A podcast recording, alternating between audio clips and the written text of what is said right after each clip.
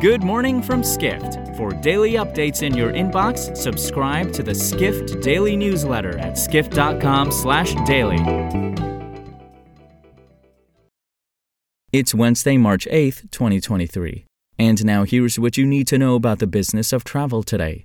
The U.S. Department of Justice announced on Tuesday it filed a lawsuit to block the proposed merger between JetBlue Airways and Spirit Airlines, a major blow to their attempt to create the fifth largest airline in the U.S.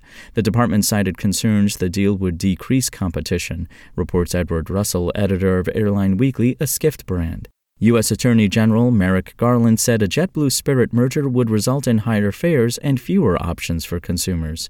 The Justice Department had argued the deal would raise airfares, especially in Florida, an important market for both JetBlue and Spirit. The U.S. Department of Transportation expressed support for the Justice Department's position. Meanwhile, JetBlue CEO Robin Hayes came out against the Justice Department's decision, arguing a merger with Spirit would create a national low fare competitor to the largest four U.S. airlines. Hayes had previously said JetBlue would take the Justice Department to court if it blocked the merger. Next, Airbnb is looking at more ways to strengthen its competitive advantages over its rivals.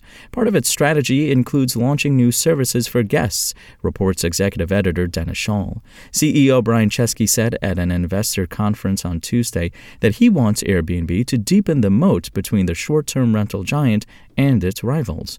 So, he stated Airbnb is considering providing more free services for hosts, adding the company needs to give away more value than it's charging. Chesky said Airbnb already offers hosts benefits its rivals don't, including $3 million in damage protection via its AirCover insurance. He also acknowledged that Airbnb would reach a point where it starts charging for additional services. Chesky also mentioned that Airbnb is looking to launch an advertising platform that includes sponsored listings. Finally, Air France CEO Anne Rigail is adamant that air rail connections, which enable passengers to book flights and train journeys on one trip, will be a bigger part of its strategy, and the company believes improving travelers' transfer experiences will help it sell more joint air rail tickets, reports Russell, editor of Airline Weekly, a Skift brand. Rigail said in an interview she wants to expand the number of routes in Air France's Air Plus train program, including to destinations not currently served by plane. The company also started allowing travelers to check in for both portions of their journey on the Air France app.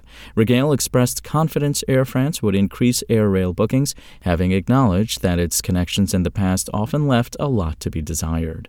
Russell adds expanding air rail connectivity is a key part of the company's goal to significantly reduce its carbon emissions. For more travel stories and deep dives into the latest trends, head to skift.com.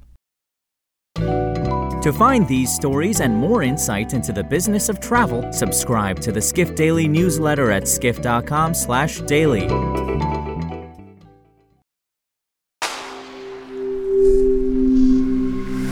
SpokenLayer